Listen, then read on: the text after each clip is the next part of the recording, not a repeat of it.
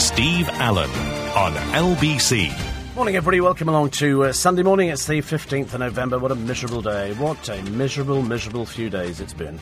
And the papers, uh, as I say, reflect it this morning. Every single paper is dealing with the atrocity in Paris. The people who just went out there for, for your average night. And it was uh, targeted in the stadium, in the restaurant, in the bars, and in the concert hall as well. So at the end of the day, 99 people die. Uh, there's another 80 people who they say are critically ill at the moment, and about another 300 who are who are still being dealt with. Uh, one of the bombers posed as a Syrian refugee. Then, of course, we had a Frenchman who was arrested at Gatwick Airport. He was carrying uh, a handgun. It's not good news, is it?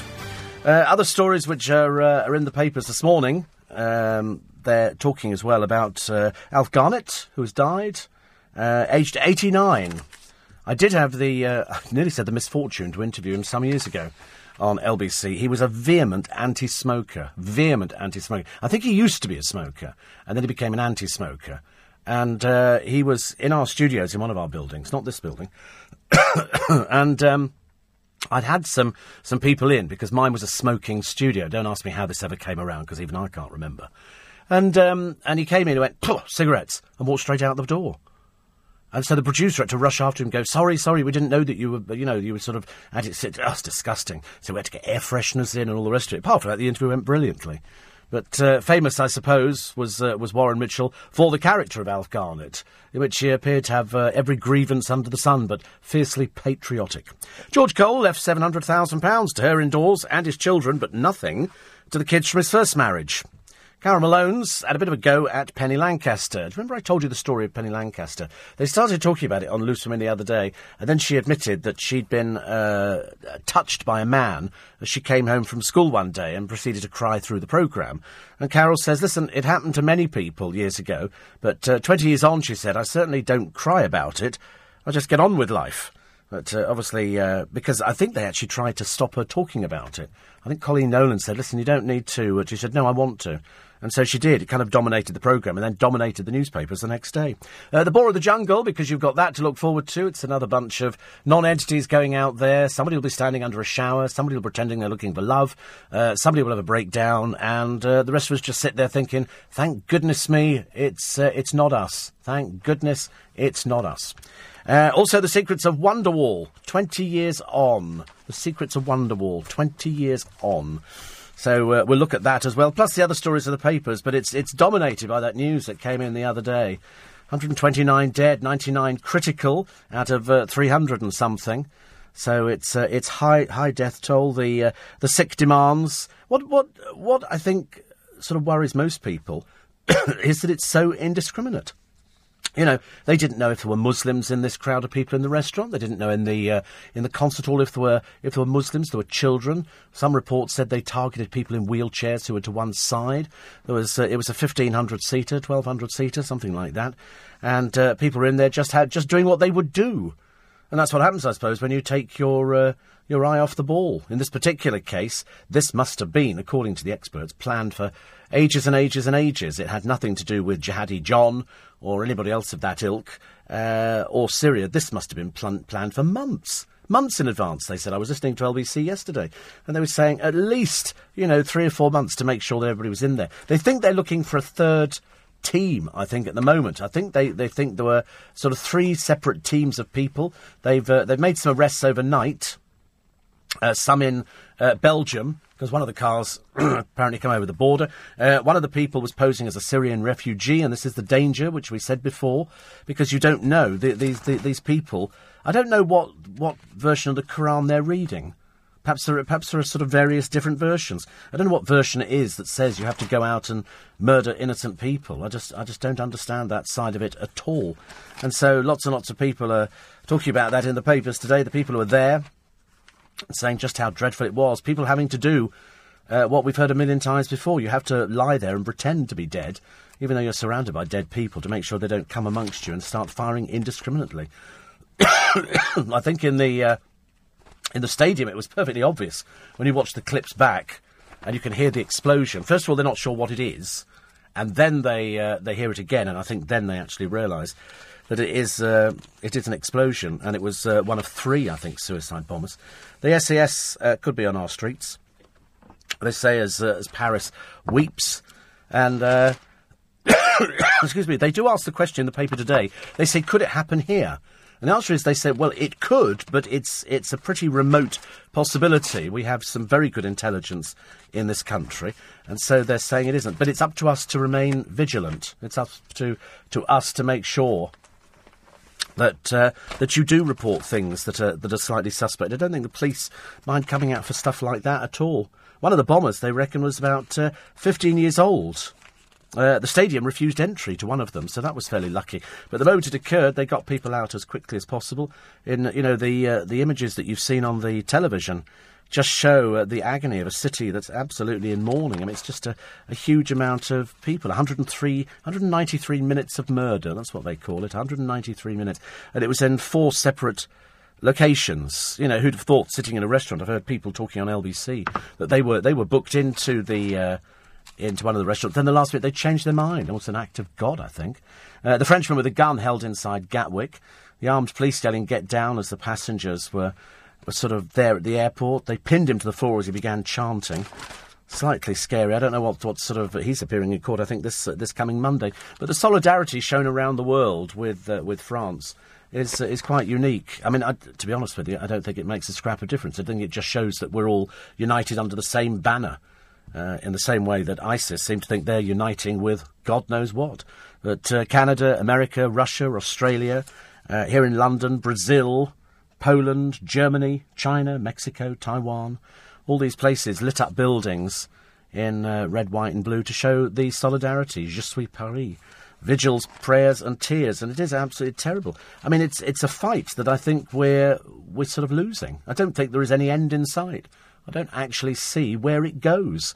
You're dealing with a group of people who uh, who don't seem to like the West and yet uh, enjoy all the trappings of the West, like the mobile phones and the uh, and the guns and the bombs and stuff like that. And yet, for some reason, they don't seem to like anybody at all, least of all themselves.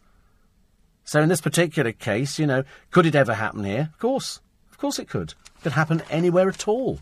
You've got no idea. I shouldn't imagine any of those people going into the concert on Friday night or people going out to the restaurant and got themselves ready. The last thing you're going to be expecting, uh, even in Tunisia, when you're lying on a beach, is some gunman to start walking up the beach shooting indiscriminately. But it seems to make no difference to them that they get killed themselves. They seem to think, somebody's brainwashed them into thinking that, that if you do this, you go to a better place. Can't imagine why. God wouldn't want anybody like that at all. I don't know how you ever convince somebody that what they're doing by committing an atrocity which takes away people's lives, innocent people, they've got nothing to do with it. You know, some of them could be Muslim, it could be children in that uh, in that Russian jet taken down. There were children on there. They quite clearly don't care at all. They seem to think it's some sort of trophy. So you're dealing with a with a mentality which you can't get round. I don't think ever. I was discussing it with somebody yesterday, saying, you know, we're never going to be sitting around a table with ISIS, are we? With them. You know, if they're all so proud of what they do, why are they're all masked up all the time. So more on that in a moment. Plus the other stories in the uh, the papers. Harry met Harry. Yes, Prince Harry out, still with that ridiculous beard. Honestly, perhaps somebody's told him it suits him. And he went down and he met Harry Styles, and he said, "When are you going to get your hair cut?" And Harry Styles says, "Well, not any time soon, but when I do, it'll be for charity." And Prince Charles has been telling people to buy British, but uh, his his duchy stuff takes in a lot of foreign food. Quarter past six. Steve Allen on LBC. Steve Allen on LBC. Morning, everyone. What a miserable weekend, honestly. Apart from the uh, the dreadful news from, from Paris, and it certainly won't be the last time we'll be sitting here talking about it or reading about it in the newspapers. It's uh, it's almost as I said. Uh, I think it was on Friday. I said after the uh, the killing of Jihadi John by a drone, I said everything seems to have changed the uh, the goalposts have moved a little bit narrower now, and now you can get groups of people who've been radicalised, people who are convinced by somebody. To, I don't know what you would do to convince somebody. I've said it a million times. I still can't get my head around it. What would what would really convince you to strap explosives to your body and then detonate yourself? I mean, don't I mean Perhaps, perhaps they need a good hug or something. Perhaps they don't have any love. Perhaps they don't have parents who love them. Or perhaps they, they just seem to think that whatever somebody tells them is going to be true, which of course it isn't. It absolutely isn't. It's the biggest pack of lies ever. You know, you're going to be going to heaven and meet lots of virgins. Why would you want to go to heaven? Why would you want to go to heaven to meet loads of virgins? They must be obsessed by sex for some peculiar reason. If that's the incentive to blow yourself up, what in God's name is going on in the world? But it's sad, isn't it, really? You look at them and then you, and you see these people. We've seen the hatred in some of their faces. And you think, God, you really must have a lot of angst going on. Really a lot of angst. But the one thing that we do is that we, we just forge ahead. We just go on. And tragic though it is, you just cannot let your life stand still. You cannot let these people ruin your lives. They'll be delighted the amount of coverage that they've got. I suppose there's probably somebody sitting there cutting out headlines, sticking them in a scrapbook. This is what we managed to do, you know, in a, in a matter of uh, matter of minutes in Paris. And then, of course, people say, of course, now we've heightened security as if they're going to attempt something again within a short space of time. They're going to leave it a little while, aren't they? Like nobody's, nobody's expecting Paris. You wouldn't have expected a football stadium, uh, a club with a, a, group playing in there, uh, a restaurant and two bars. Why would you have expected that? You just wouldn't expect, and that's why. It's that element of surprise. So when somebody says, could it happen here? Of course it could. I'm not saying that the, the, the, same weapons that they can get in France would be available here, but you can certainly get hold of guns on the street. I heard people talking the other day on LBC, and they were saying, of course you can get guns on the street. I remember doing a piece with a guy from Time Out, and it must be 15 years ago. And I said, Can you buy a gun on the streets? He said, Absolutely. He said, You can go into a pub. He said, 50 quid could get you a gun with bullets. It's as simple as that. Of course, there are things available. I'm not sure if a Kalashnikov is as easy to get hold of in the Balls Pond Road as something else. But if somebody really wants to do something, it's like somebody wants to break into your house, they'll break into your house. Somebody wants to steal your car, they'll steal your car. If somebody seriously becomes so radicalised that they are prepared to tie explosives to their body and stand there and pronounce something that nobody else understands a word of and then blow themselves to pieces, strikes me as somebody who's got some sort of illness. You know, you look at these sort of people when they were when they were targeting, and they threw some hand grenades, didn't they, into this concert hall, and then started picking people off. Well, I mean, I just don't understand. For what reason? I don't quite understand. What is the? Do you know these people? Did these people say something against you, or were you assuming that because they were in a Parisian concert hall, they were Parisians? They were French people, and this is something. To, at one point, somebody says they thought they heard somebody say this is for Syria, but to be honest with you, I mean that could have been anything at all, couldn't it? And how do they know these people? I mean, these people have nothing to do with that. If you're interested in doing that, then you'd go and target the military. Why would you target innocent people? It's not going to stop. You seriously don't think that after something like this, France is going to scale down its military operations? Of course it's not. That's, that's, that's like giving in. we have the SAS. I think our intelligence is far superior to most people's. We seem to manage to get people into court fairly quickly. Didn't take them long to find somebody at Gatwick, did it? Who had a who had a handgun. I mean, how stupid you have to be? Quite clearly very stupid, but we just have to we have to deal with it. We have to deal with it. You know, the tragedy for these people is that uh, they're going to be having a Christmas without their, their loved ones, and that's what's so awful about it. They'll never ever forget them, but uh, they become martyrs in their own way. There's one woman talking about the the Brit who died in her arms, uh, who was shot. She tried to get him mouth to mouth, but he then just stopped breathing. He was in there and you look at the pictures inside this concert hall, and most of it is pixelated. It has to be because it's just it's carnage inside there, and people sort of crying out, and there's other people who are alive going, "Shh, don't say anything, don't say anything." I mean, uh, this this black Mercedes, which they're looking for at the moment, which I think they might have found, pulled up by the bar. Two gunmen got out and started firing AK-47 machine guns from the hip, just like that. I mean, and you think, but I don't think that could happen in this country. I don't think it would. I think in I think over here, I think having seen what sort of what the British public are capable of doing nowadays, I think we'd be overwhelming these people. But it doesn't matter to them, does it? They don't seem to care if they die or if they get put into custody. I mean, I was saying on Friday, I suppose there will be a lot of people who feel cheated a little bit by Jihadi John being killed as opposed to being taken and put on trial. But there again, why would you waste money on somebody like that? You can't deal with somebody like that. They're, they're, they're not in the real world. I don't know what, what hymn sheet they're singing from, but there's not many of them doing it, but they're causing enough, enough mayhem and enough misery in the world to get themselves headlines. Uh, we are, I think, in this country, watched over by the best. I mean, you know, when, when you ask the, the questions in this country, what are the chances of a Paris style attack? Possibly, but unlikely. That's what the official line is. They say on the continent, arms can be smuggled in by road from places uh, like the Balkans. Uh, jihadists here can't easily source the weapons needed. What do the security service do about it? Well, Britain is the world's most electronically surveyed country, and our MI5 teams are the best at spying on suspects. So they ha- they build up a database. Apparently, one of the people that was killed in France had a history. He even had a history of uh, of uh, of somebody who could be a danger to them, and yet they obviously weren't watching on this particular thing. Uh, what what do they know? What do the security forces know in this country? Answer: They know a lot. They know a lot, and at the right time, uh, they will be they will be using it. Occasionally, a lone wolf will slip through, and there will be somebody who will probably do something. We, we, we should never be complacent. We should never stand back and say it's never, never going to happen because it might. And that's why we should always be aware. I mean, let's face it, you know, how fast could our troops be mobilised uh, compared to Paris? Um, I think less well here than in Paris. In Paris, they were very, very fast. Uh, our protocols for armed police are not as fluid and versatile as they are there. We've got brilliant professionals, but fewer of them, and we couldn't mobilise troops quickly on the streets without parliamentary consent. I mean, it's ridiculous, isn't it? Uh, so we'll bring Parliament back, and uh, we'll just make sure we can. See, I mean, you know, they need to change that as quickly as possible. Uh, and then you have the question, which everybody else has been asking over the last couple of days: Should we uh, give more guns to the police? I mean, I think. I mean, I remember going years and years ago to Vienna, and it was years and years ago. It would have been more than twenty years ago. And I remember getting off the aircraft for the very first time, and for the very first time in my life, seeing police officers at Vienna airport with machine guns. I'd never got off an aeroplane before and seen people standing with machine guns, and they were all over the airport. Over here, nothing.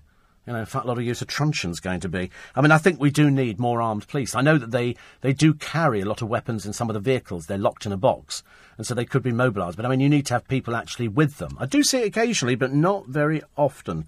Are we losing this battle, do you think, against radicalisation? Sadly, yes. Sadly, I think yes. The internet, I mean, it's only recently we've been talking, and you've probably heard it on LBC, and I don't understand it either. The dark side. There's a dark internet. There's a bit where, and I was talking to some people in the building the other day, and I said, Have you ever heard of it? And they went, Oh, yeah. I said, What? It seriously is a dark bit of the internet. I said, Yeah. I said, What, what do you buy in there? They said, Stolen goods, guns, uh, drugs. You can, I mean, literally anything. Anything that would be, and you think, Well, why has this not been closed down? There's only about five internet providers in this country. Surely it can't be that difficult to close stuff down, can it? I don't know. As I say, it's questions, questions, questions, and very little answers, I'm afraid. And I can offer you no more answers than you can come up with yourselves. You can read the papers and we can all be absolutely horrified, and your heart goes out to these people because, you know, it's just, it's just the most awful, awful thing. When I first heard the news, I thought for some brief moment perhaps perhaps they, would actually got it wrong. Perhaps it wasn't as bad as they thought. And then as it unfolded over the 192 minutes, you suddenly realised that it really was that bad for them. All they were doing was just doing normal things on a Saturday night, like here. Normal Saturday night into Sunday morning in Leicester Square. You know, anything could happen, but it's just people going about their business. Did I see any police officers in and around Leicester Square? No. Nobody at all this morning. I didn't see anything. Actually, sometimes during the week, I do see police officers out there in their uh, in their wagons. Are they uh, are they equipped with guns? I don't know. It doesn't look like they are. So perhaps we need to change that. But the very idea that to get the troops out onto the streets, you've got to call Parliament back is almost, you know, like closing the stable door, isn't it? There are other stories in the papers, just in case you think it's sort of blanket coverage, wall to wall. The papers have uh, have done their, their very best with this and they've uh, talked about the SAS. They've talked about, you know, people being more vigilant. We've just got to be more vigilant. You've got to report things. Christo asked somebody earlier on, who was a Muslim, you know, if you knew somebody had been radicalised, would you report them to the authorities? And he said, well, after, after we talked to them, yes, then th- they would. He would definitely. Because it seems to affect all ages, doesn't it? Some people can go from being, you know, a normal, say, teenager to all of a sudden becoming withdrawn, going to the mosque more and more. And it does seem to be Muslim. I don't, I mean, do we get other people doing this? I don't know. I mean, I know you get sort of fundamental Christians and, you know, Roman Catholics as well, who might be sort of a little bit far left of centre. But it does seem to me that sort of in the in the Muslim community, they've got a lot of problems that could be solved internally quite easily, quite easily solved. You know, by people just being made aware And the Muslim Council of Great Britain have come out and said that they uh, they condemn it. But it doesn't seem to make any difference to these people who've been radicalised. Why would they worry about what other Muslims think? They're killing Muslims at the same time. They don't care. They're not remotely bothered. Other stories in the uh, the paper today uh, is the two hundred million pound king of crime. I'll tell you about him. He's signing on now, but the papers are suggesting is it a con? We shall find out uh, hopefully this morning. We take all your texts and emails. 84850 steve at lbc.co.uk. As usual, typical, isn't it? You get a little bit of miserable weather, and it did nothing but rain over the whole of the weekend. So Friday it rained, Saturday it rained, and uh, this morning we're sort of relatively dry. But either way, it's just been, it's you just feel a bit down, don't you? You just sort of think to yourself, there's got to be something to look forward to around the corner. And at the moment, it's only a little tiny, tiny glint of sunshine. But uh, whatever it is, we need to hang on to it. It's 6.30. Steve Allen on LBC. Morning, everybody. 25 minutes to 7. It's Sunday morning. It's the 15th of November. Seriously, it seems like yesterday we were talking about fireworks. In fact, I looked at the, uh, the date this morning and uh, I, I, thought perhaps the phone had got it wrong. I looked, it said the 15th of November. I thought, what, 10 days have passed since bonfire night? Look what's happened. We've had miserable weather. Friday the 13th turned out to be the grim day that we thought it was going to be. And now this dreadful atrocity in Paris. But the one thing that links them all together, have you thought about it? A few, a few of you have thought about it and, uh, and written to me already, saying that all the places they targeted, all six locations, were places which we would consider entertainment. Bars, restaurant, concert hall, football stadium. It's almost as if it's, you know, people going out enjoying themselves. That kind of really, really annoys them. They really don't like to see people enjoying themselves, mainly because their own lives are so miserable. They're so wrapped up in absolute nothing, and their entire life is apparently just sort of living and then dying. They're a bit like mayflies, really. They live for their few hours, and that's about it, but they must be so miserable. I mean, come on, name me three ISIS comedians. They, they do not exist taking it to the complete extreme. But it just seems it's place of entertainment. People, and they weren't all Parisians. Good God, no. Was, it was um, it was it was the biggest mixed group of people you'd ever find. Why would you assume if you go to a restaurant in London that all the people sitting there are, are Londoners? They're not. Very interesting. Very, very interesting. Uh, changing the subject completely, I, I was looking at a, a, list in the paper, our local paper actually, the other day, and they were talking about the Christmas lights being turned on in Richmond by Chris Jarvis, who's doing the pantomime down there. And a friend of mine, he said to me, said, they haven't mentioned you, Steve. I was a little bit hurt by that. So I, I picked up a copy of the Richmond and Twickenham Times, and um, I get a whole page. I got the whole page.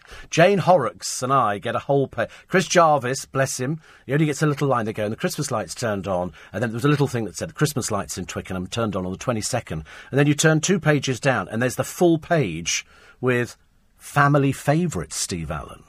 I don't think I've ever been called family favourite before now, but uh, it will be next Sunday at 5.30, I think it is. And there's going to be a choir there, and it's going to be lovely.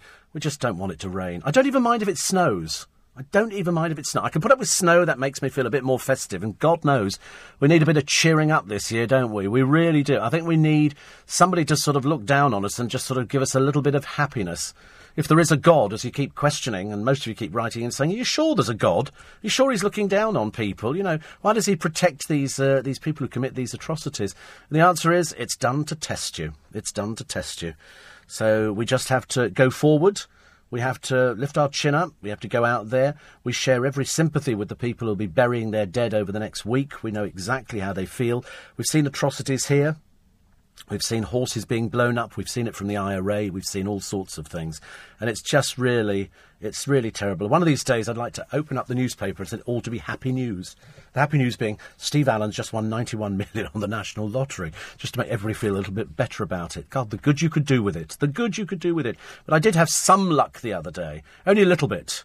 Only a little bit of luck because I've got this sort of, it's not a particularly bad ever since I've had the flu jab, and everybody keeps saying to me, why do you have the flu jab? The answer is because I'm high risk and I had to have the flu jab. So I have it, but every year I get the cold. So this year, not as many people had the flu jab. And uh, I was talking to my doctor's surgery the other day, and uh, my, my nurse was saying, no, we didn't do as many people as we used to before. I think that all the numbers have dropped because people went, listen, I had the flu jab and I was nothing but ill. Well, this will be my third illness since I've had the flu jab. So maybe next year I might, not bother, which case, of course, it could be totally fatal. So just to cheer ourselves up yesterday, and it was so miserable, the family And for that, there was uh, one, two, three. There were five of us. Five, yeah, five of us. We decided to go to. Well, we thought we'd do something festive because the news was so miserable and the weather was so horrible. So we all piled into the car. We were going to go to Knebworth because they had a Christmas market, but Knebworth was 45 minutes away, so we decided not to do that. So we went to Van Hages, which is a garden centre. But it's a huge garden centre. Huge, absolutely enormous. And I bought some things there. But I discovered this year, for the first time ever, and this might, this might seem quite shallow, in uh, in this particular climate. But I, I've always wanted a lot of lights on a Christmas tree. The more lights you have on there, as far as I'm concerned, I don't mind aircraft landing on the roof. I'm not bothered by this. And I managed to find a set of lights with normally you get sort of 30, 50, 100, 150 thousand. I've got a thousand lights, uh, multicoloured, with a remote control. Uh, and then I bought another box of 750 lights. And they did do 1,500 lights which I thought seemed slightly excessive. But I came away quite happy, actually. Quite happy that I managed to find so many lights. Can't wait to see what they look like when they're up. It might be, might be the first bit of cheering up that we get, actually. Because turning on the lights in Twickenham on the 22nd with lovely Jane Horrocks. Uh, so that'll be 22nd. Then you'll probably be getting your own trees up. They were in the garden centre already. The Christmas trees are there. They're the ones in the pots. They're not the actual cut trees. They come out this week. But I will this morning because for those of you waking up, and if you literally were asleep under a rock for the whole of yesterday, you cannot have missed the coverage on LBC, where I think we managed to find guests even I thought we'd never get hold of. I mean, seriously, it was an absolute cavalcade of people coming through the doors, people to sit in on the studios. Tim Marshall was in here yesterday with Andrew Pierce uh, because he knows Paris and he knows the locations. And then I heard all the other guests on there, and I, I seriously thought I was waiting for a phone call last night my boss to say to me, listen, we think maybe your programme might be a little bit light for a Sunday morning. And then I thought, well, we've had a, a day of it. We still put it to the top of the agenda, but I can weave in some other things as well. Really, because we didn't have the best of Steve Allen, quite rightly, on Saturday morning, because it was better to put on a, a live programme. So I think Darren came back. Did, did he fly back down again? Did he? Oh, he for the weekend, right. So he, he came in to do the programme on uh, Saturday morning. And uh, so this morning we're sort of we're roughly, roughly, roughly, roughly back to normal. Stig will be here. He'll be talking about it. They'll be going back over to Paris because Tom Swarbrick's there.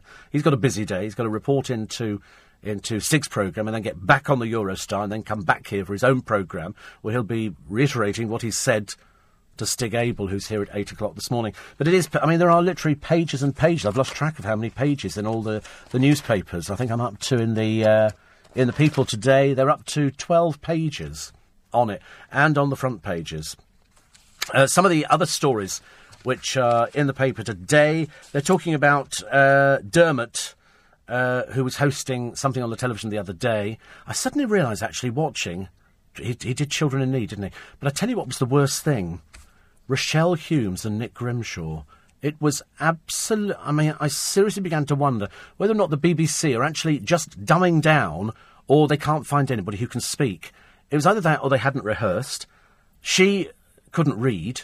It was just awful. It was the most awful thing I've ever seen. And, and I mentioned it to one of my godchildren, who agreed.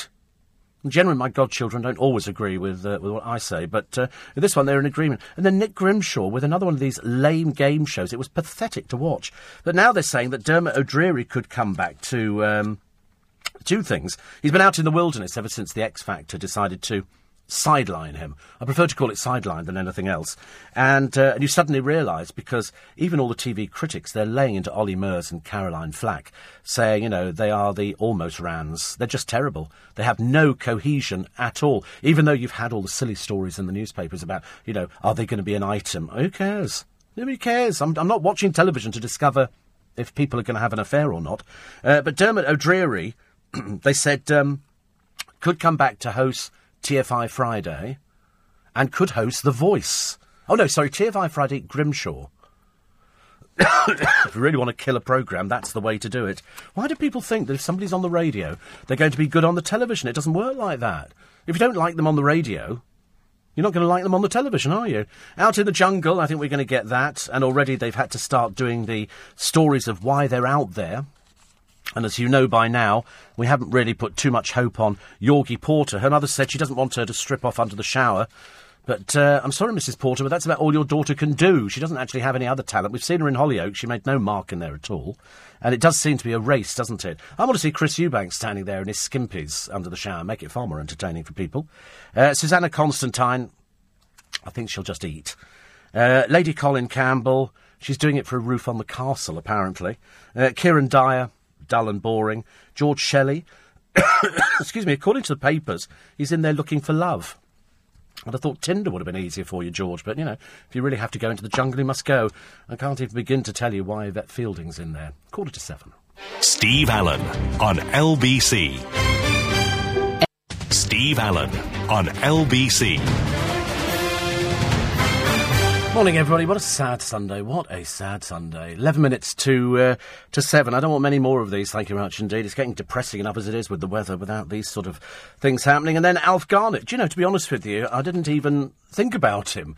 Not because I hadn't thought about him for a while, because uh, he played the bigoted bully uh, Alf Garnett, this is Warren Mitchell, in the controversial comedy series. He was 89. Apparently, he was cracking jokes up until the end. They always say that, though, don't they? And then obviously they just sort of, perhaps they, they sort of forget the punchline or something. Uh, he did come into LBC. I did interview him. Um, it was a great character, an absolutely great character. Uh, he was a married father of three. His uh, family were with him as he passed away in the early hours said he'd been cracking jokes until the last. He'd been in poor health for some time.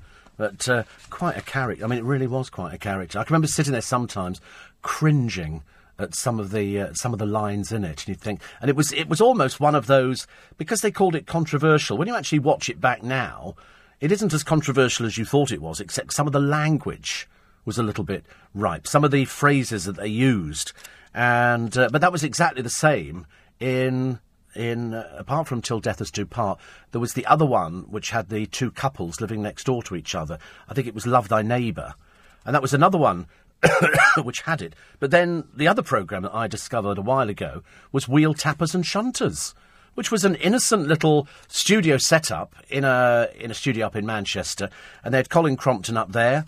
And uh, they had that big fat comedian who's dead now, whose name uh, Bernard Manning, and some of the jokes that they were doing it was, it, I mean, it was racist. It was out and out racism.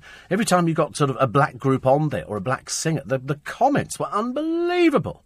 I mean, seriously, you, you can almost, you, you used to sit there, you looked at the audience, and it was an audience of its time, uh, where they sat there, because it was a studio, they were allowed to smoke, and they had pints of beer, so they really did drink. But then I watched the London Palladium, Sunday night at the London Palladium, hosted by Jimmy Tarbuck, with a whole host of stars whole host of people. And I was sort of watching that, and the audience was smoking. You could sit in the London Palladium and smoke. And, um, and, well, mind you, we used to be able to sit in our studios here and smoke. Not these particular studios, but when I first joined LBC, you could sit in the studio and smoke. Everybody smoked out in the newsroom. It was like a permanent haze over everything. Not in the best way. Not in the best way. So uh, he's uh, passed on. He had three children Rebecca, Daniel, and uh, Anna. His, his uh, nephew Mr. Burnett said he was a wonderful man and very funny. Yes, I, I imagine he was. I used to love Dandy Nichols. I thought Dandy Nichols. I didn't like the son in it, and uh, it was who was the daughter played by? That was um, Aunt Sally, wasn't it? She was. It was. Oh, I can't remember her blasted name now. Embarrassing. I'm looking at a picture of her, and it doesn't really help. Doesn't help. He did loads of other things as well. Oh, that's right, Eunice Stubbs. Whew. Eunice Stubbs was the daughter, and it was they all sort of had to suffer with this bigoted man who was supposedly representing what uh, what, what Great Britain thought. If that programme had been on today, I wonder exactly what uh, Alf Garnett would have been saying about these these atrocities, because that's what it did. It represented what was going on at the at the time. It was very much like uh, like Punch magazine. Uh, Kathy, uh, talking about this uh, this flu jabs, I tried to get in, but no appointments available. They were sort of just people weren't weren't going to get them done around my way, and they said in most of the doctor's surgeries they they were not. Uh, people weren't bothering. I suppose because last year they did actually get colds after they'd been for the flu jab. See, I thought mistakenly that if you had the flu jab, then that meant you didn't get a cold, and that's why I get the flu jab because it's. Because I'm high risk. Because uh, because diabetes, you go right up there to the top of the list, which is quite good. But every every year I've had the blasted thing, I've either had sore throats, I've got sinusitis this year, and everything. Oh dear me. Uh, 84850, Steve, Tony reckons uh, if there's a power cut at Christmas, it'll be Steve Allen's got his lights on. That'll, that'll be because it'll be like National Lampoon's Christmas Vacation. Do you remember, do you ever see that? Where they, they, they turn the lights on, eventually they manage to put the lights together, the entire house comes up. The people next door, then everything goes off and they fall through. Oh, it's just a complete disaster. But you laugh at it. You laugh at other people's misery. Joan Plumstead, good morning. Nice to be company today. A lot of people talking about the flu jabs, and uh, everybody else saying we've got to go about our business as normal. Otherwise, these uh, people have won. Yes, that's absolutely. You just you just have to go about you. You do exactly. You can do nothing about it. You can do nothing about it. Seriously, if you know, if, if you worried about everything, you wouldn't go anywhere, would you? You'd be sitting at home, staring at the wall all the time. Um, Pantomimes. Oh, no, they aren't. Oh, yes, they are. They're all out there, the pantomimes. And who charges the most? Birmingham. Birmingham pantomime. £27.30. But it all comes up to uh, who is in the pantomime. it comes down to how expensive the celebrity is. And with fees for some celebrities running at a good. Um, I can't tell you who the celebrity is, but £60,000 a week would not be unheard of. Seriously. But bearing in mind, it's very short. Most pantos now are only about four weeks. Only about four weeks. So for a, a big star in a pantomime to earn 250000 for the four, the people going, are you serious? Absolutely. Absolutely. I know average people getting six grand a week, and that was years ago. A friend of mine earned 10 grand a week. I would think, I wouldn't, I wouldn't like to hazard a guess at how much uh, certain people are earning, but I would think a big star like Paul O'Grady could probably pull in 150 grand a week. I would think easily, easily, because some of the places that they're they're playing are enormous, and they're they're looking for top dollar. He commands top dollar because he can he can pack a place out. So 150 grand a week would not be unheard of. You can always tell how much they've actually paid the star by the people underneath. Richmond Pantomime always does very well. They've got a they've got a lot of people this year. They've got Hayley Mills, they've got uh, Chris Jarvis, they've got Matthew. Uh, oh, Matthew, him, and his and his, his son's doing pantomime with him as well. And they're doing Ugly Sisters. He was in Game for it. Matthew Matthew Kelly was in Game for a Laugh. Matthew. Oh, here we go. We're having word blindness this morning now, which is not so good, is it? Matthew Kelly. Is it Matthew Kelly? Thank God for that. And his son. And they're doing Panto. Now, they, they would get good money for doing it. They've done Ugly Sisters before, so it's good. I did also see the Lord Mayor show yesterday in town, uh, which looked good. Little bit. I felt a bit sorry for all the people getting a bit wet, but you know we have to do things like that. I was I was pleased it went ahead. I really was. I got slightly worried that they might have pulled it, and then somebody said I heard that one of the suicide bombers was only fifteen. Are his parents thrilled? I don't know. I don't quite know why. You know, people don't go round and interview the parents. I mean, I suppose they can exonerate themselves, but at the age of 15, I don't think you can, can you? Still under parental guidance until 16. So, I mean, Jihadi John's parents live in this country, don't they? And I think they've been round there. I don't know what they do. So, the, I mean, the 15 year old uh, was from Blackburn. He was the one who plotted the Anzac Day bombing. But there's another one in in uh, in France. They reckon one of the ones over there was 15 as well. But in in Birmingham, the parents said they had no idea what he was doing, which is what I've said loads of times before. And as I said only less than an hour ago, can we stop radicalisation? No. Why can't we? Because it's on computer. Do parents know what their kids are doing on their computer? No. Not at all. Unless the computer's sitting in the sitting room. You've got no idea. The computer's up in the bedroom. Well, it might actually be useful, but I should imagine most parents wouldn't even have the faintest idea. Go on and check the history of the computer. See what they've been looking at. You might have a bit of a shock. Little bit of a shock because you know kids nowadays can access all sorts of things, and most parents, most parents I know, do not check their kids' computers or their tablets or their mobiles. They've got no idea what they're looking at. And it could be all sorts of things. I mean, in the case of the 15 year old from Blackburn, the parents said they had no idea what he was doing. They do now. They do now, but, but, but they don't, you know, they, they don't quite look intelligent enough, some of these people, to realise what do they think's going on on the internet. You know, people are chatting to each other. There's all sorts of things going, and there's more things going on with the internet now than you can ever shake a stick out. I mean, when you think it's changed, excuse me, so much in a in a very very short space of time. If you're a parent and you've got kids, you know, of nine years old upwards, and they're playing on their computers upstairs, have you been onto the history? Have you checked on it and seen what, what they're accessing? Might be in for a bit of a surprise today. Might be in for a bit of a surprise. We will go through the uh, the front pages of the papers. Even the Daily Star has, uh, excuse me, almost excelled themselves by talking about the horror in uh, Paris. Also, the bomber posing as a Syrian refugee. So I'm going to have to cough again in a minute. I'm just. I've got one of those really, really tickly coughs. Uh, but they've got pages and pages on it, which is actually in keeping with as it should be. The bomber posing as the Syrian refugee, the SAS hitting the streets. That's what a few of the other papers are saying as well now, that the SAS will be out there and they will be more, more vigilant. But I don't think you can actually be more vigilant. It's up to all of you to be more vigilant, to actually, you know, look around. And if you think that there's something not quite right, then you phone the police. They will respond. They will respond to something. And so, as Paris weeps, we get the SAS on our streets.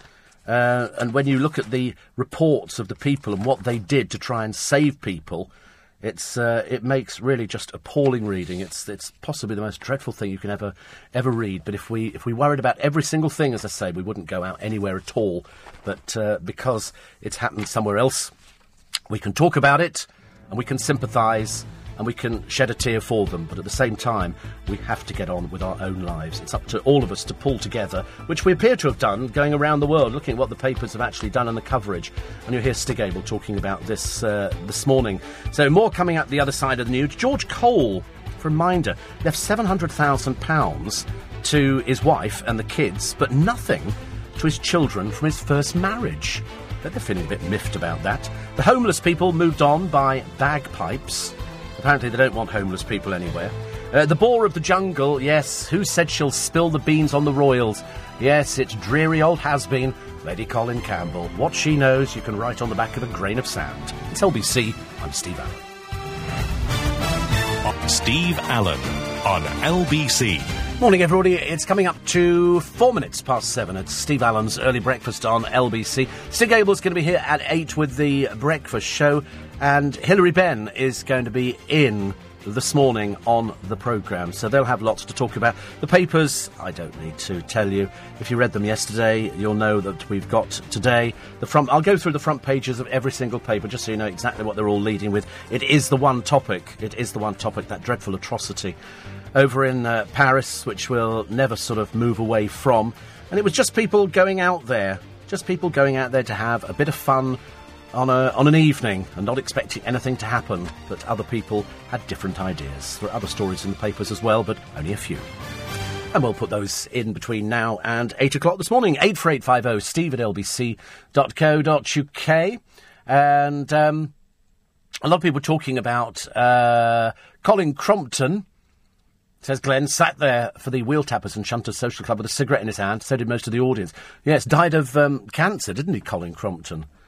Order, order. I never quite. I mean, I used to watch the the program because a lot are available on DVDs now, and everybody smoked. The entire audience smoked. Mind you, when you looked at British films, everybody was smoking. Everybody was smoking. British. I don't think there was a British film I ever saw in this country that uh, that didn't have people sitting there with a cigarette on their hand. I mean, nowadays you just wouldn't see it, would you? Be a very, very rare thing. In fact, when I was watching the Sunday night at the London Palladium with Jimmy Tarbuck, they had on um, the lovely Julie Rogers.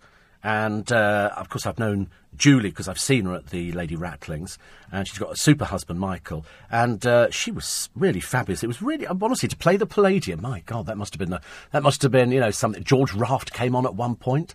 Uh, Nick says you should drink your coffee off mic. The trouble is when you've sort of got a really bad tickly cough. I've also got. Um, a big jug of water now to get me through it. So I think you'll find it will it'll sound slightly different between now and the end of the program. It's just it's one of these annoying things. It came came back a bit uh, last year and then uh, and then disappeared and then came back again. Uh, off to Sleeping Beauty, says Marilyn, uh, in Woking. Oh yes, you're actually seeing Katie Price. We know. Tickets are 41 quid. Good God. I mean, I don't know why on earth somebody's put Katie Price in pantomime. I can't see actually any, any benefit to that one at all. Uh, Paul says, who's Chris Jarvis? Well, you see, you're obviously a little bit too old for that kind of thing, but he's the star of CBeebies. And, uh, good God, he used to be at LBC. If you've not heard him talked about, you're quite clearly, obviously, not a very devotional listener to LBC. Uh, Philip said, uh, a very good movie from Warren Mitchell is Kokoda Crescent. Bill Kerr, as an urban crime fighter in Australia, they decide to take a, a drug lord in their local neighbourhood. It's on DVD. I might have uh, might have a little check of uh, of that one. Uh, another one here says um, says please say you didn't buy the lights for the car. No, I did think about that actually. I'm not sure what the law is. Are you allowed to put Christmas lights in your car? I know that on Tuesday. No, the only reason I mention this the only reason I mention it is because on Tuesday in Leicester Square, the Coca-Cola lorry is going to be outside from I think nine thirty or eight thirty. Apparently, right outside the front door. Can't wait to see this bit of parking. This should be a bit of a miracle. And they're going to have carol singers, and uh, that's provided Carol can make it. And they're also going to be giving away free f- free fizzy things associated with the lorry. I want to make it down to other drinks are available, but not on this particular day. And. Um, So that's quite nice. But that lorry's got lights all over it because it's. As long as the lights don't dazzle you, I should be all right. So I thought I'd have the car blinged up for Christmas. So I'm out there this morning with a thousand lights and an alternator and a tube of glue, and I'm going to stick them all the way around the car so that when it goes down the road, all of a sudden I can flick a switch and the thing will look like it's in Back to the Future. People go, Who is that? They go, That's Steve Allen. Blinged up. And then just as it goes past them, there'll be a puff of smoke and, and, and, and the car, I'll turn the lights off and it'll make it look as though the car's vanished. You see? Okay, I'm one step ahead of Dynamo on this. One step. You notice I do all my own impressions on this programme. I'm not sharing my money with anybody. Other people come in and they I can do an impression of that. I said, no, no, I'll, I'll, do it. Don't worry.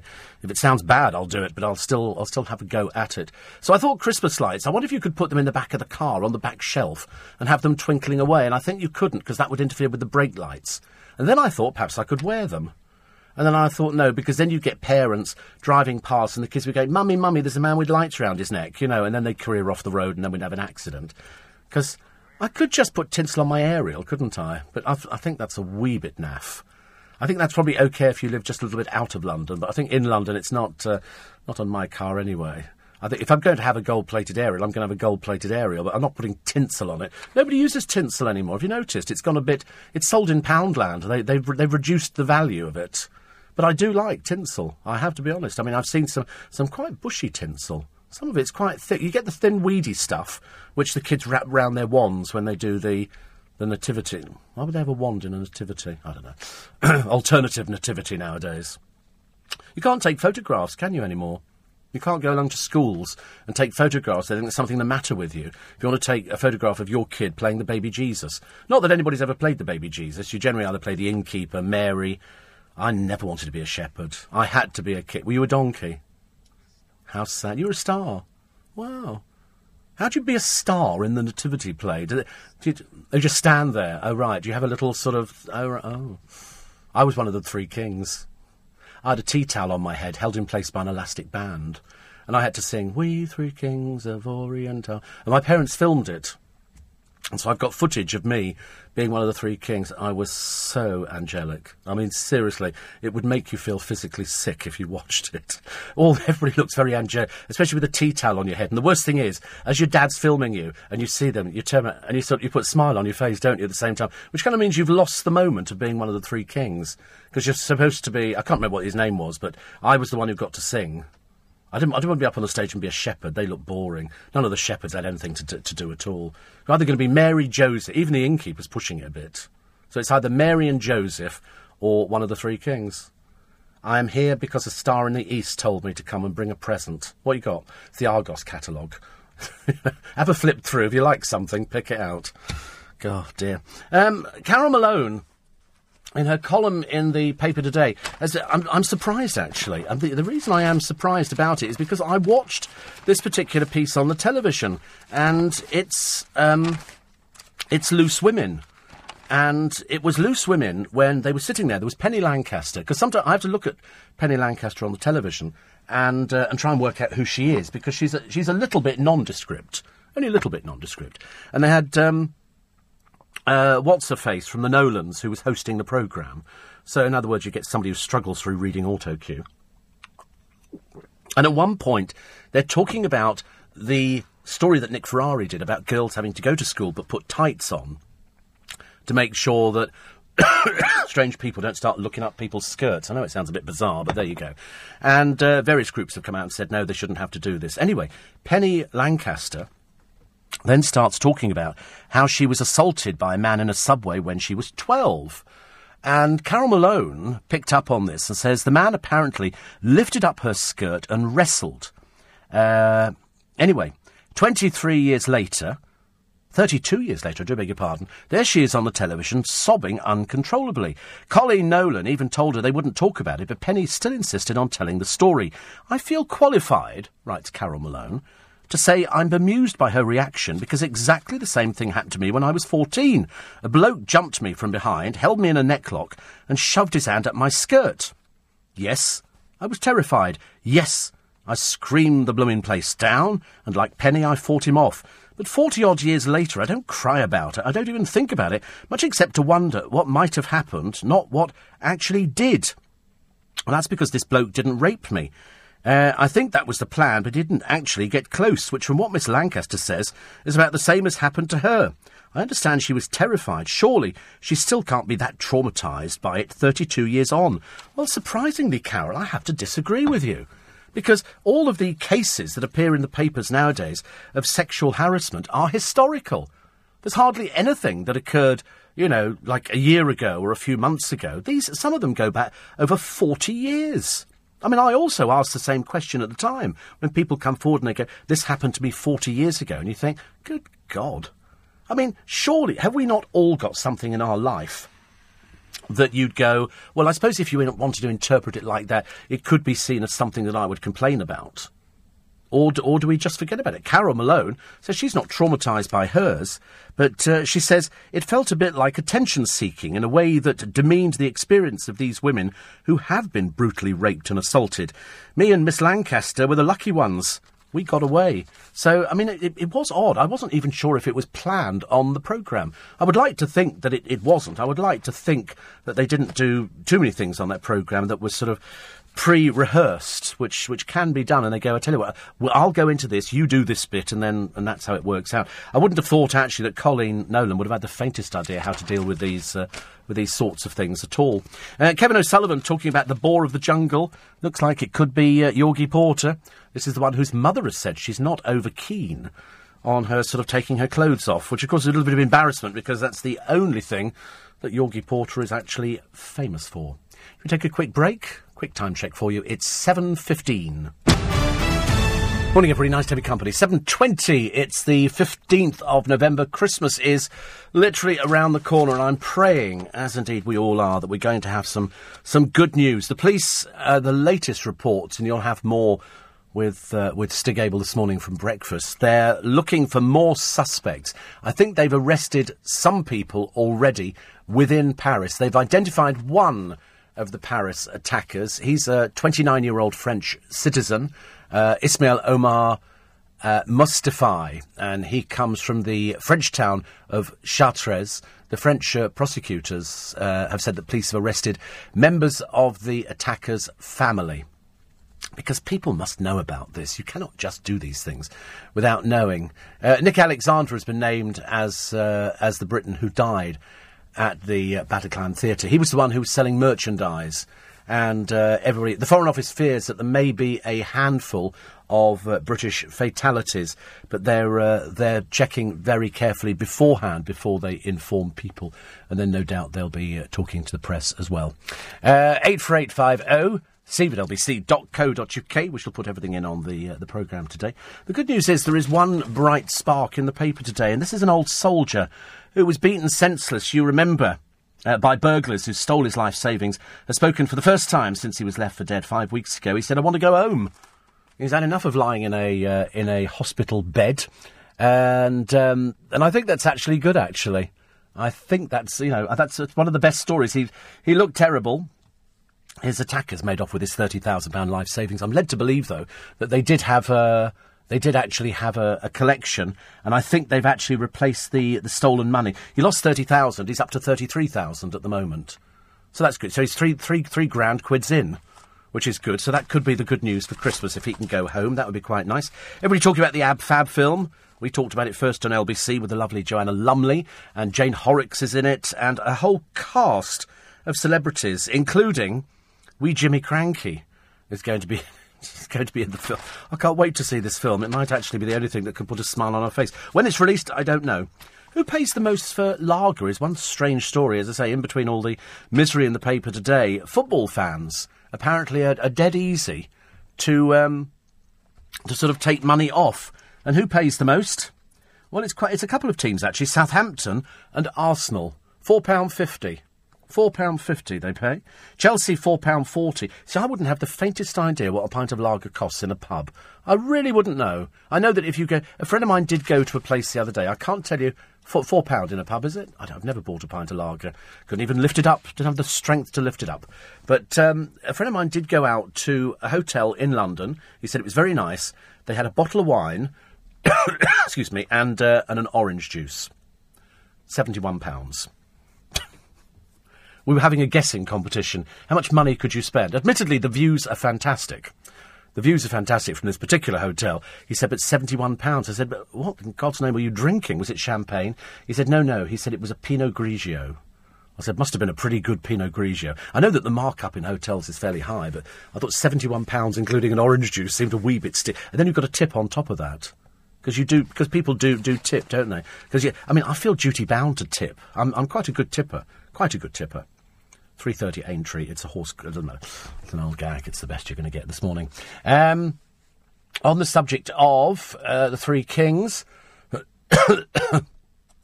Somebody's saying that was exactly the part that I played as well, which is good. Apparently, uh, the surgery where, where, I work, says Karen, as, as a practice nurse, has also not had a good uptake in the flu vaccines. I wonder why that is. Is that because people were saying they didn't actually work for them? Or it's because people just don't like injections nowadays.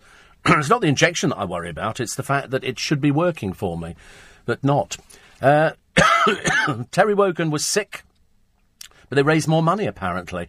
They raised more money, which is interesting. Anthony Booth was Alf Garnett's son in law.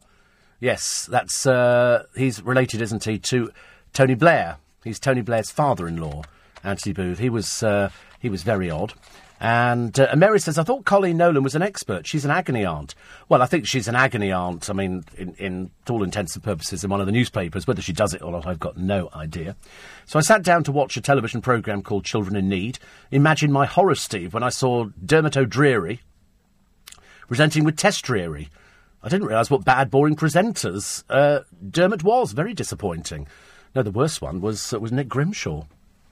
I seriously, I mean, I, I didn't actually think it was rehearsed, and it's just a little bit too fey. You know, Fay is just a little bit. It's sort of they didn't really have the authority that Terry Wogan had, mainly because they were all children. You need somebody with a with a little bit, you know. uh, You have to sort of, you know, go there. Uh, whilst on the tour bus in Oxford, the guy pointed out that uh, Warren Mitchell, Alf Garnett, was a former university student there. Oh, Really? Well, he's, he's certainly made his mark. I mean, he did loads of loads of things, but it will always be that uh, that character, won't it, that he actually played. Um, another one here. I'm trying to weave in as, as many of your texts and emails as I possibly can.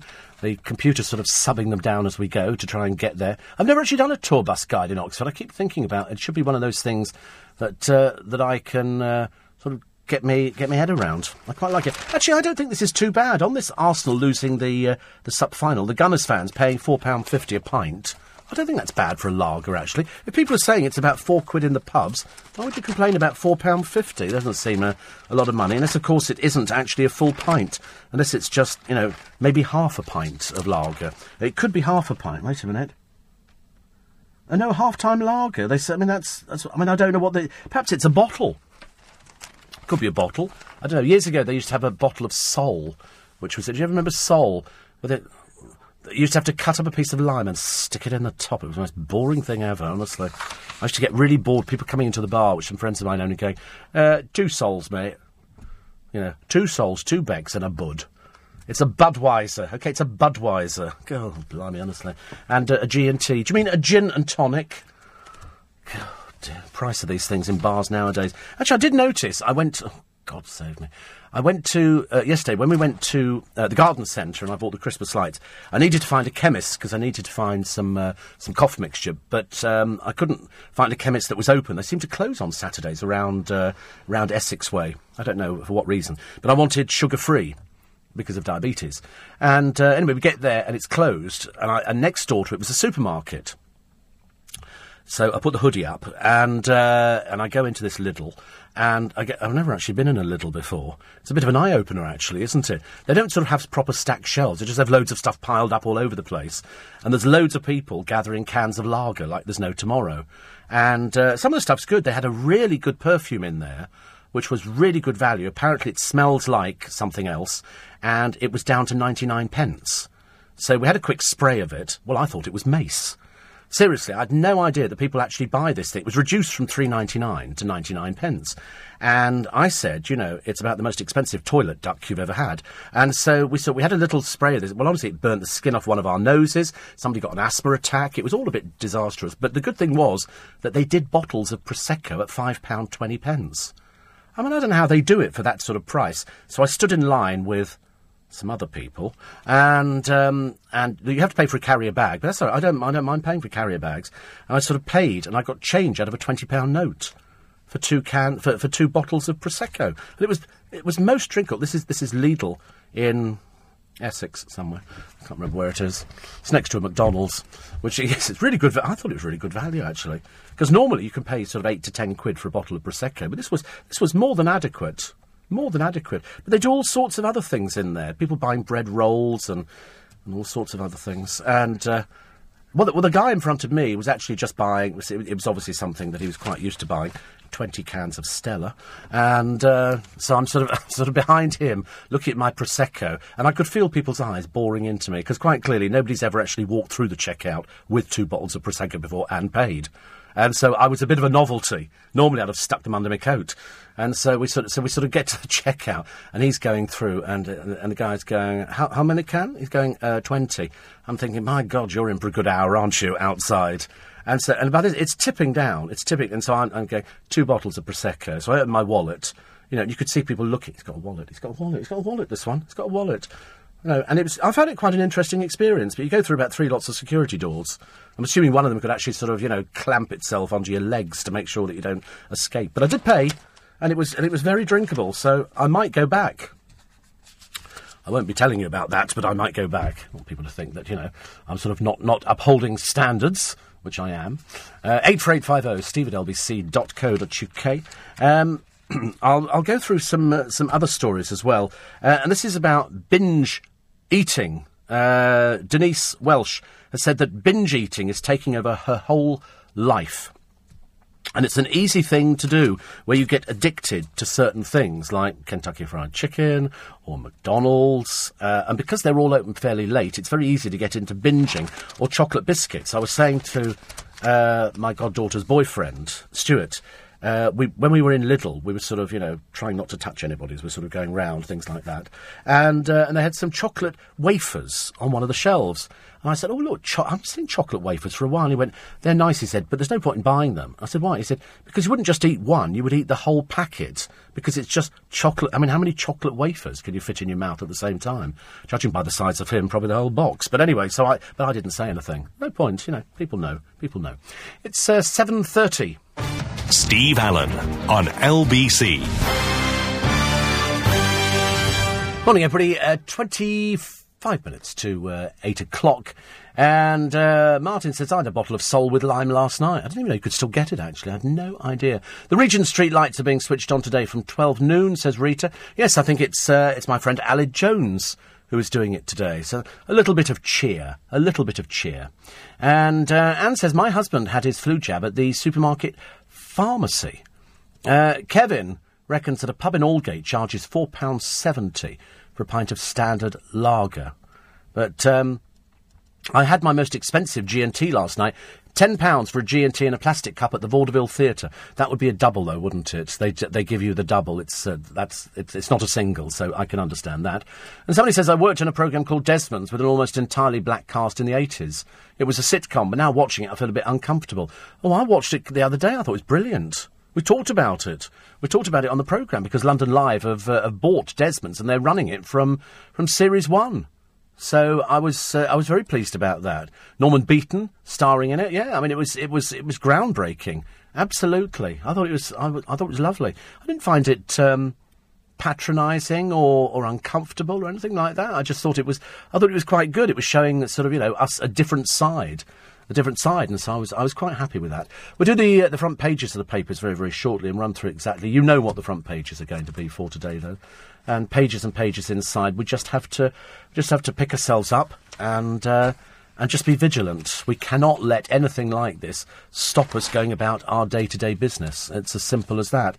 You have to. Um, you have to just look at this as as the tragedy that it is and the absolutely appalling carnage uh, done by people who have so so little disregard for people's life, you know, to open fire. But it was again, it was all the entertainment, wasn't it? Twenty one twenty, the first explosion. Uh, Twenty one forty, uh, the uh, Bataclan nightclub, uh, a thousand people watching the American band Eagles of Death Metal. the terrorists rounded up a hundred rock fans and started shooting them one by one. You can imagine there's over a thousand people in this hall. Police storm the building at 0020. 89 people are dead. Two gunmen blow themselves up as one is killed by police. 2125, the restaurant atrocities. And again, it was all places of, of entertainment. People, you know, people were there to have a good time. And as the papers have said, it's time to wake up. There is a war going on. There is a war going on, and it's a war which, which we appear to have no control over whatsoever. Absolutely nothing at all. We don't know where they're going to strike. You would have thought that the intelligence uh, would have been able to deal with this one, because this must have been planned over a series of, of months. People and a lot of the other papers have said here that what we have to do, they say it will mean sitting down with people we don't want to. I mean, I wasn't even sure whether that would be a possibility. I wasn't actually sure what you could what you could say to ISIS or what they want. I don't really. I don't think they know what they want. They. I mean, the actions in Syria should be our number one focus. Uh, we need to ask ourselves if more bombing there will simply uh, prolong that conflict. What would you think? I mean, I would think yes. Absolutely. If we keep bombing Syria, much as though, you know, we have to get the upper hand, if we, if we keep bombing Syria, they're going to keep retaliating. And if they're going to keep retaliating, excuse me, then you're going to see more and more of these headlines in the papers, which we don't, which we don't want to see. We really don't. Front page of the of the Sun this morning. Look in my eyes, then die. The gunman's sick demand. Uh, the killer posing as a refugee, the suicide bomber, they say, was 15. 15 years old. How on earth you radicalise somebody at 15 to do things like that?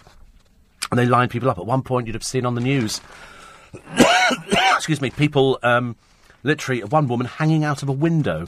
Hanging out of a window. You know, when you're dealing with three suicide madmen, you have no control of it at all. They're just going to sort of blow themselves up. Uh, interestingly enough, the fake refugee and the gang, the stadium, then refused entry which I suppose sort of could save a lot. Nobody was left standing um, when they sort of opened fire on the terrace, and they've got uh, all sorts of people outside a bar. And it's it's just absolutely the worst kind of thing. 103, 193 minutes of murder, six separate events, all orchestrated, presumably by a group that all knew each other. They don't operate independently. Surely this would this would be some sort of movement where they'd all got together. Somebody must have noticed it, mustn't it? Unless it was planned with such meticulous detail that the French didn't know anything at all. Inside Gatwick, of course, we hold a Frenchman with a gun. Um, he started chanting, but I mean, we don't know until we until he appears in court. We've got no idea what his motives were. And again, as I pointed out at the beginning of the programme, this has got nothing to do with Jihadi John. That was just a, a byproduct because this would have been done for ages ago. Andy Hayman, the former uh, police chief, says surveillance can beat the threat. Patrick Mercer, the terrorism expert, says more cash is vital to keep us safe. But uh, as we've said before, and we pointed out that, you know, if we are going to put troops on the streets, and we are going to be in this heightened state of awareness, it's going to take an act of parliament. You can't just sort of mobilise troops. You can imagine trying to bring them into. Where would, where would you get them from? Where would you get them from? Other stories in the uh, in the papers today. Uh, Adele, very interesting enough, she seems to have worked out her career very, very well indeed. Because she said here in the papers today that she's not doing adverts. She's been asked to, to do everything. Endorse this, endorse that. She said no. I'm not doing adverts. She doesn't need the money.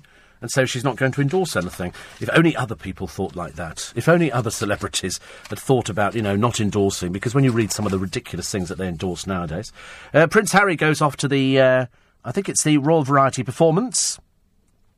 It was an all star lineup Jack Whitehall, uh, Little Mix, Kylie Minogue, and Elton John. Has Kylie had a hit before? I mean, what would she be doing? What would she be singing at the Royal Variety? Little Mix, Mix were there, and uh, Elton John, very good indeed. Has he got a hit album out or something? All these people?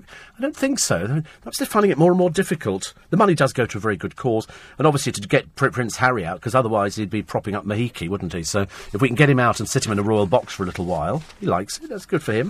There was also a story in one of the papers of um, a lot of celebrities who have been uh, investing and some of these dubious schemes, which the taxman is not very happy about. So consequently, he's clamped down, and uh, what he's actually done, he's started issuing bills. I always refer to the taxman as he has started issuing bills because I feel certain that a woman would deal with you more kindly and go, "Listen, there, there, there. Don't you worry. If you don't want to pay it, you don't have to pay it." But uh, Ian Wright and uh, Sam Allardyce apparently lost millions of pounds in investment schemes. Uh, Wrighty, they say, has been wiped out after a two million pound loss this is after people uh, invested up to a billion pounds. It's an awful lot of money. But once one celebrity does it, you tend to find it's a roller coaster. They reckon a hundred million pounds went on ventures recommended by Kingsbridge Asset Management. Uh, Wrighty didn't invest in Kingsbridge, which was introduced to one of its bosses by uh, a fellow Arsenal striker who faces bankruptcy over a £7 million loss. The pundit is said to be livid over a similar investment. And then, of course, now the now the uh, the tax man has uh, has come down and said um, uh, tax bills. He's issuing tax bills up to about I think two hundred thousand pounds. As somebody said the other day, if only Gary Barlow had paid all the tax that was due, as opposed to investing in all these sort of strange places overseas, we could have had more nurses in hospitals.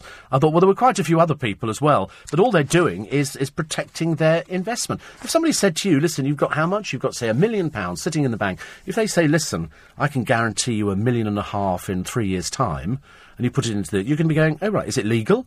And they're going to go, yeah, it's legal. It's whether you trust the company doing it, isn't it? And in, in the in the in, in the case of all the celebrities, once I remember the first one to be caught out was Jimmy Carr, I think, and he, he, he quickly retracted and sort of and made made good. But then we discovered that most people in Take That appear to be investing. But all they're doing is doing something that protects their, their income. Anybody else would do it. I would do it if I had the opportunity, if only I had that sort of money. But uh, sadly, £3.13 and threepence halfpenny isn't exactly going to get me into an offshore Cayman Island refuge, is it? Other stories there's um, a man here. He's a rugby fan. He's been a rugby fan of uh, Warrington Wolves since his dad took him in 1937. So he's watched um, he's watched his team for all these years, uh, 75 years. Do you know they've given him nothing?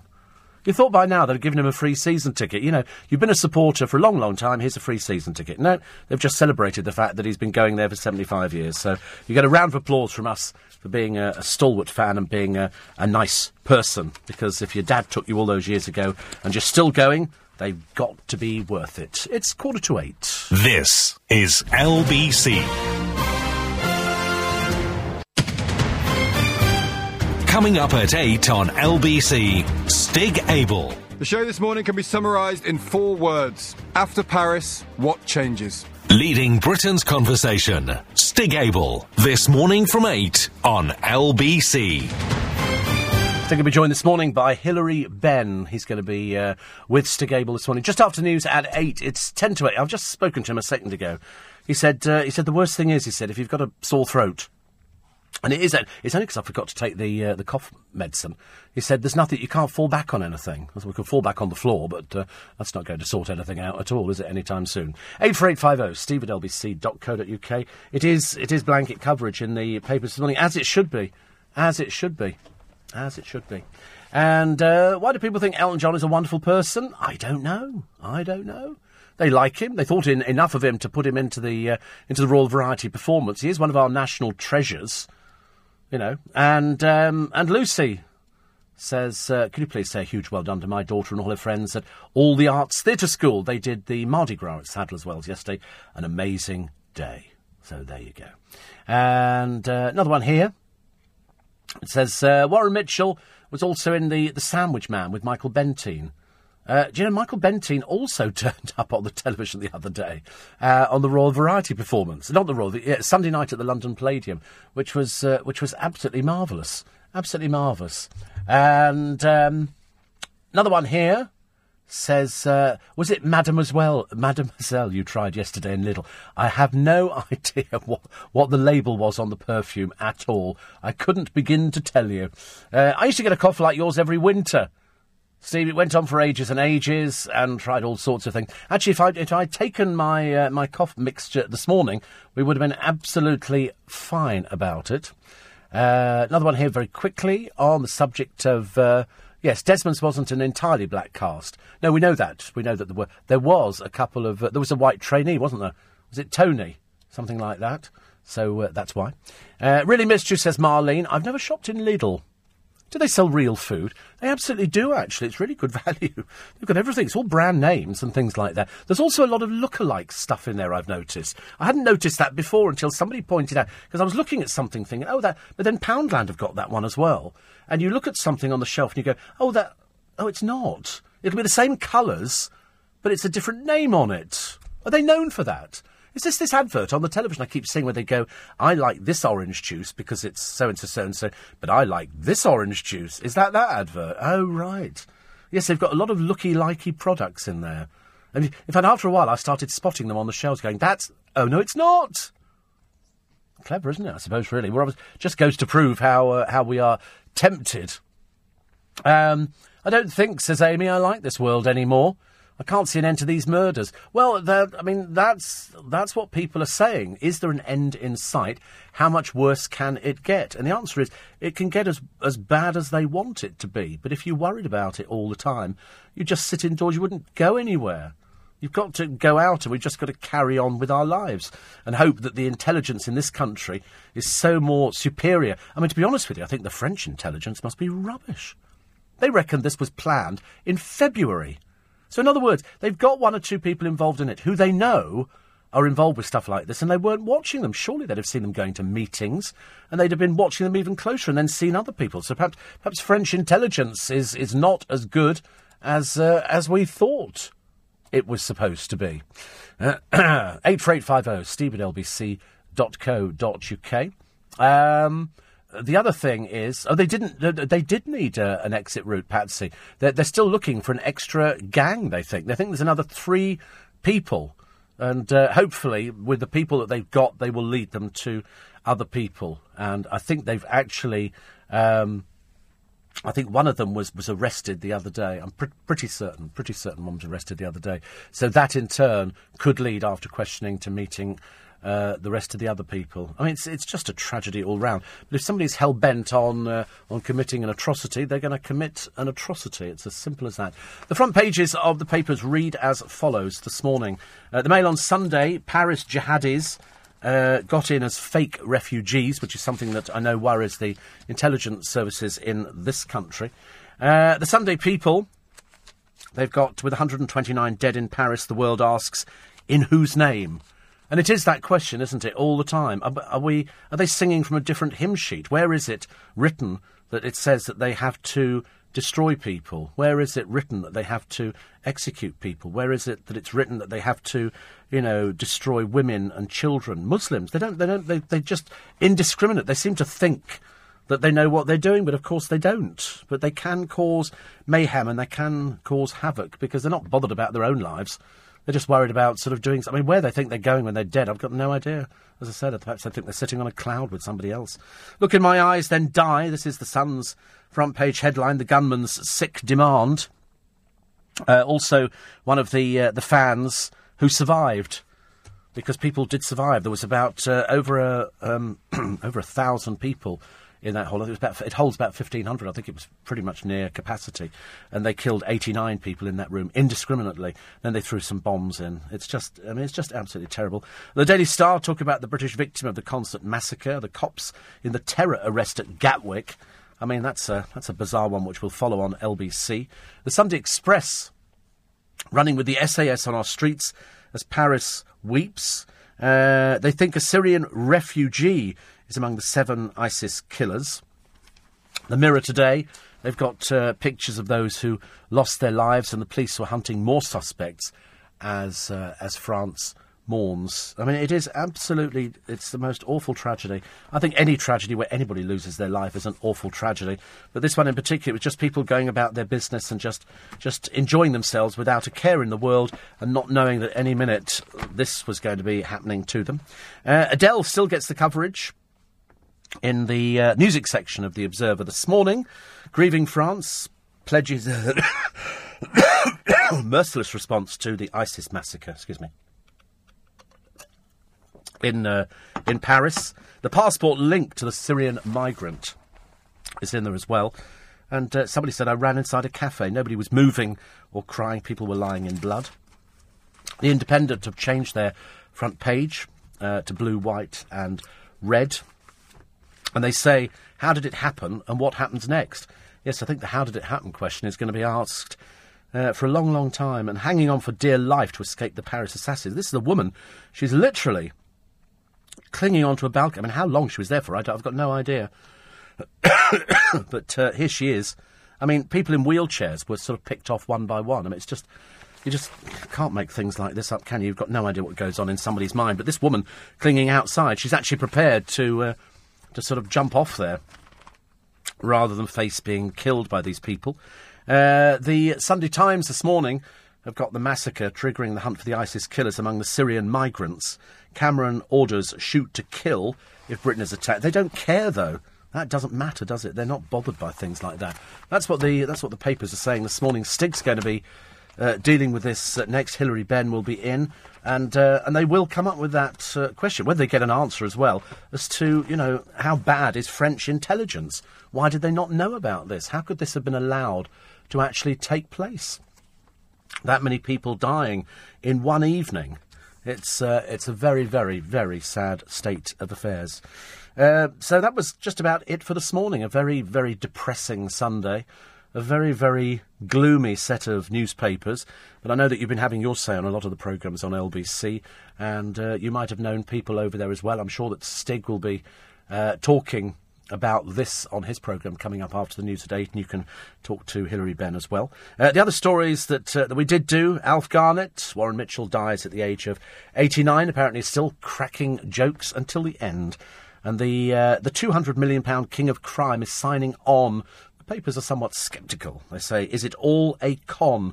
And uh, George Cole, do you know, only left £700,000 to her indoors which actually doesn't seem like a lot of money, does it, for a man who spent a lifetime on television and uh, and in films?